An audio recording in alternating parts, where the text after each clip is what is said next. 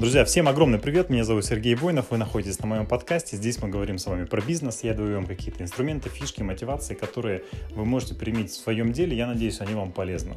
Я получил огромное количество обратной связи после прошлого подкаста, это действительно меня мотивирует делать их еще больше. Несколько недель назад я решил начать записывать подкасты, потому что я, как любой предприниматель, сталкиваюсь с тем, что нужно постоянно где-то подпитываться идеями, где-то подпитываться какими-то, знаете, озарениями, которые ты можешь применить в своем деле.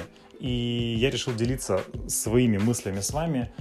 Если вы действительно чувствуете здесь какую-то пользу, самое крутое, что вы можете сделать, это сделать скриншот этого подкаста, разместить у себя в сторис, отметить меня, я отмечу обратно вас, и таким образом мы сможем донести эти подкасты до максимального количества людей. Всем огромное спасибо, кто это делает. Погнали! Мы сегодня говорим с вами про тему возражений. Это тема, с которой сталкиваются очень многие люди. Мы сталкиваемся с ними и в бизнесе, и в личной жизни, и во время каких-то встреч, и в сетевом бизнесе, и продажники с ними сталкиваются. Все сталкиваются с возражениями. И нужно уметь с ними работать. Я бы даже сказал, нужно уметь с ними дружить. Потому что если ты научаешься действительно использовать возражения во благо своему бизнесу, то это просто кайфово. Лично я очень сильно люблю возражения, и я считаю, что лучше человек эти возражения тебе на встречу прям скажет, чем он идет с ними домой, не скажет, и в итоге у тебя не состоится никакая сделка. Итого, я сегодня буду вам давать какие-то инструменты и механики, которые я лично использую при работе с возражениями. Важно понять, что вы их сможете сделать, только делая, да, то есть вам нужно сегодня их услышать, переварить, возможно, как-то адаптировать под себя и попробовать применять, потому что если вы прям сегодня примените их, 100% это у вас заживет, и вы будете мастером возражений. Я лично очень сильно хочу, чтобы вы им стали. Если у вас что-то начало получаться после этого подкаста, напишите мне в личку, я буду очень сильно благодарен. Итак, погнали. Во-первых, я как человек, который учит людей и работает с людьми, очень часто сталкиваюсь с такой ситуацией, что люди думают о каких-то воображаемых возражениях. То есть человек останавливается и не начинает проводить встречи, потому что он предполагает, что есть какие-то возражения у его потенциального кандидата, которые он не сможет преодолеть, и в итоге это его тормозит. То есть представляете, да, такая ситуация. Он как бы в голове уже провел у себя встречу, подумал, что тот ему отказал, из-за этого уже расстроился, еще не пойдя на эту встречу. Ну и в итоге обломался, не пошел никуда. Естественно, если он не сделал встречу, точно никакого эффекта не получилось. Поэтому сегодня мы говорим только про реальные возражения, которые реально с вами сталкиваются, с которыми вы реально сталкиваетесь в своей работе. Перестаньте, пожалуйста, если вы до сих пор этим занимаетесь, придумывать какие-то возражения. Просто берите реально те возражения, которые у вас есть действительно на встречах. Какие-то воображаемые не придумывайте, потому что воображаемых возражений не бывает. Первое, что нужно сделать, нужно понять, какие возражения у вас возникают чаще всего. То есть вы проводите встречи. Допустим, вы сделали 10 встреч или 20 встреч. И вы увидели на этих встречах какие-то возражения, которые были постоянно. На что можно обратить внимание? На то, что у разных людей эти возражения будут разные. С чем это связано? Это связано с тем, что люди вам возражают на те моменты, в которых вы сами не уверены. То есть, допустим, если вы сами не уверены в качестве продукта, все люди, с которыми вы общаетесь, будут вам задавать про это вопросы, либо возражать.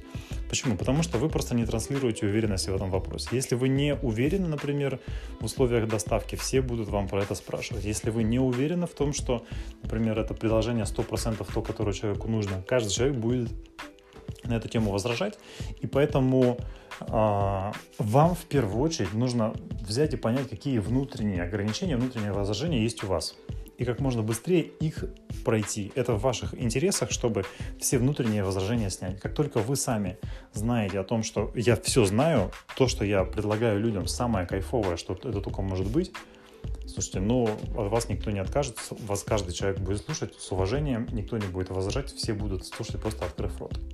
Поэтому как можно быстрее решите все внутренние возражения. Дальше. Откуда, в принципе, возражения возникают? Возникают они оттуда. Есть два варианта.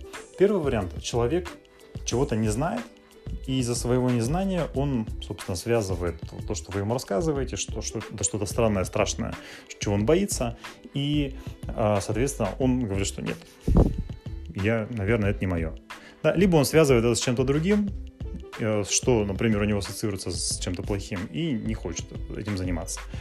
как-то абстрактно говорю, но я думаю, вы поняли идею. То есть первая часть – это если человек чего-то не знает. Вторая часть – если он чего-то боится. Вам просто нужно это понимать. То есть любое возражение, которое у человека есть, которое он вам говорит, это он не какой-то плохой. Любой человек имеет право возражать. Нужно понять, что любой человек имеет право возражать, он имеет право иметь свое собственное мнение. И то, что нам нужно понять, нам нужно понять, что он имеет право возражать, не спорить с ним по этому поводу и просто понять, разобраться, в чем действительно загвоздка у этого человека. Я когда встречу провожу, я действительно стараюсь осознать, в чем проблема, с которой мы с ним сталкиваемся, что не дает ему принять решение. Есть техника, про которую я вам сейчас расскажу, но перед этим хочу сказать еще один важный момент. Очень часто люди говорят вам какие-то возражения, потому что они просто не понимают, зачем то, что вы предлагаете, им нужно. То есть если вы хорошо выяснили мотивы, если вы действительно сделали презентацию именно на тот мотив, который есть у человека, нет шансов, что он будет возражать. То есть он 100% вас услышит, и там дальше либо это будет его, либо это будет не его. Да? Но если вы сделали какую-то, знаете, такую среднестатистическую презентацию, на которой нету никаких мотивов, ничего, скорее всего, человек будет возражать, потому что он не будет понимать, зачем то, что вы ему рассказали, ему нужно. Поэтому связка мотивов и презентации очень важна. Окей, поехали по технику. Смотрите, техника очень простая. Она из 5 пунктов состоит. Они, может быть, изначально выглядят непонятно, но когда вы начинаете их проживать, я сейчас приведу вам несколько примеров, вы понимаете, что это действительно просто образ общения с человеком. Моя главная задача, когда человек мне говорит какое-то возражение, перевести это возражение в вопрос. Перевести возражение в вопрос. Потому что если это возражение, то есть у нас есть какой-то спор, и мы начинаем с ним соревноваться, кто кого переспорит.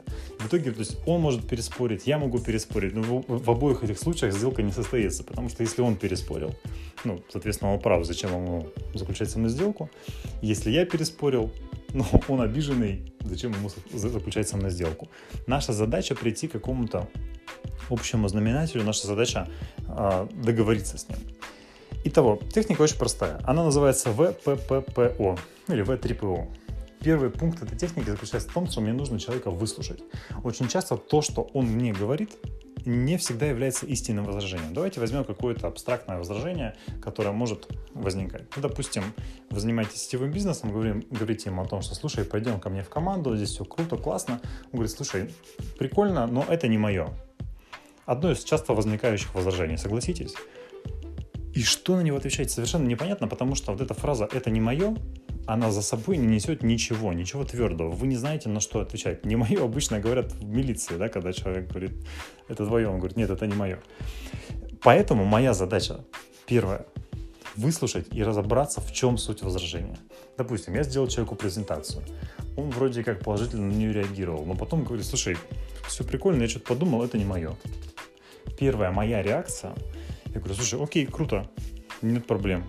То есть я смягчаю какое-то давление, то есть я ни в коем случае не начинаю наседать и говорить о том, что нет, это твое, 100%, нет. Я говорю, слушай, окей, вообще no problem. А что тебя смущает? Или, а что ты имеешь в виду? Я задаю открытый вопрос, на который он дальше развернуто сам будет отвечать. Почему это важно? То есть я даю ему возможность раскрыть эту проблему, которая у него есть. И дальше это, собственно, вытекает в какое-то направление. Оно может вытечь в то, что человек скажет о том, что, например, слушай, я уже занимался сетевым бизнесом, и у меня не получилось. Я, наверное, думаю, что сетевой бизнес, возможно, я не для него, или он не для меня.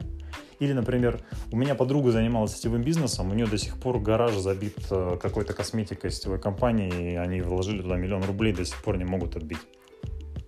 Видите, это уже превращается в какое-то конкретное возражение, с которым можно поработать. Или он говорит о том, что, слушай, я не уверен, что вот эти продукты, которые ваша компания продает, они хорошие, а я не готов продавать непонятно что, поэтому, наверное, это не мое. То есть самая главная задача – понять, что скрывается за вот этой фразой «не мое». Понимаете, да? Как только мы это поняли, мы можем идти дальше. Потому что отвечать на «не мое» нет смысла. Допустим, я задал человеку вопрос, что ты имеешь в виду, он говорит о том, что, слушай, я не уверен, что те продукты, которые вы продаете, это действительно хорошие продукты, поэтому, наверное, я не буду, это не мое. Я говорю, слушай, круто, круто. Здесь моя задача понять, является ли это возражение основным, которое его останавливает в принятии решения. Потому что, может быть, он говорит не про это, а у него на самом деле нет денег, или у него на самом деле какая-то другая ситуация, или, например, стесняется предлагать это друзьям, или он еще что-то боится. Может быть, ему просто некуда сейчас разговаривать, он хочет поговорить в другой раз. Да? Я задаю ему вопрос о том, что, слушай, если бы ты был уверен, что действительно продукты классные, вот реально, тебе было бы интересно разобраться? Хотя бы просто подумать, посмотреть. Если человек говорит «да», ну, тогда мы идем с ним дальше. Если говорит «нет», тогда я говорю, что тебя смущает. То есть, в чем реально главная загвоздка, которая тебя останавливает. Итого, отыгрываем обратно. То есть, человек сказал «это не мое», я сказал «что ты имеешь в виду?». Он сказал о том, что, типа, если я не уверен в продуктах, я говорю, слушай, окей, ладно, вообще нет проблем. Вот чисто гипотетически, если бы ты был уверен, что действительно продукты клевые, они бы тебе самому лично понравились, и ты понял, что ты можешь это рекомендовать другим людям, тебе было бы интересно? Он говорит, слушай, ну так, в принципе, да. Вот это уже есть некое направление, в котором мы можем идти. Дальше я всегда присоединяюсь. То есть я говорю, слушай, вот честно, я сам никогда не стал бы продавать что-то, в чем я не уверен. Тем более что-то, чем я не пользуюсь. И тем более что-то, что я не знал бы, как повлияет на людей. Поэтому изначально я действительно сам поизучал эту тему очень подробно. Я действительно ее изучал. Я изучал эти сайты, я смотрел все. Я попробовал продукт на себе. И сегодня я действительно понимаю, что он кайфовый. Если хочешь, я могу тебе рассказать. Все. То есть, получается, я человеку, я к нему присоединился, и я ему говорю о том, что если хочешь, я могу тебе рассказать о том, как они работают. А там ты дальше, если захочешь, разберешься, если захочешь, не разберешься, если захочешь, будешь заниматься, если захочешь, не будешь. То есть формула такая: выслушать, проверить, присоединиться, перефразировать и дальше уже дать какой-то ответ. То есть, по сути, это вот все, что, к чему я свел это возражение, я свел его к тому, что человек говорит, слушай, да, ну расскажи мне подробно про продукты, чтобы я понимал, что они действительно нормальные. Это же не возражение уже, это уже вопрос. Понимаете? Давайте приведем пример из личной жизни, который вы можете использовать, и, возможно, он будет для вас более понятным. Смотрите, бывало ли с вами такое, что ваша вторая половинка говорит вам, ты меня не любишь? Да? Ну, то есть, вы как-то вроде сидите, все нормально, вы сидите на кухне, она говорит, слушай, ты меня не любишь. И отвечать на это возражение, ты меня не любишь.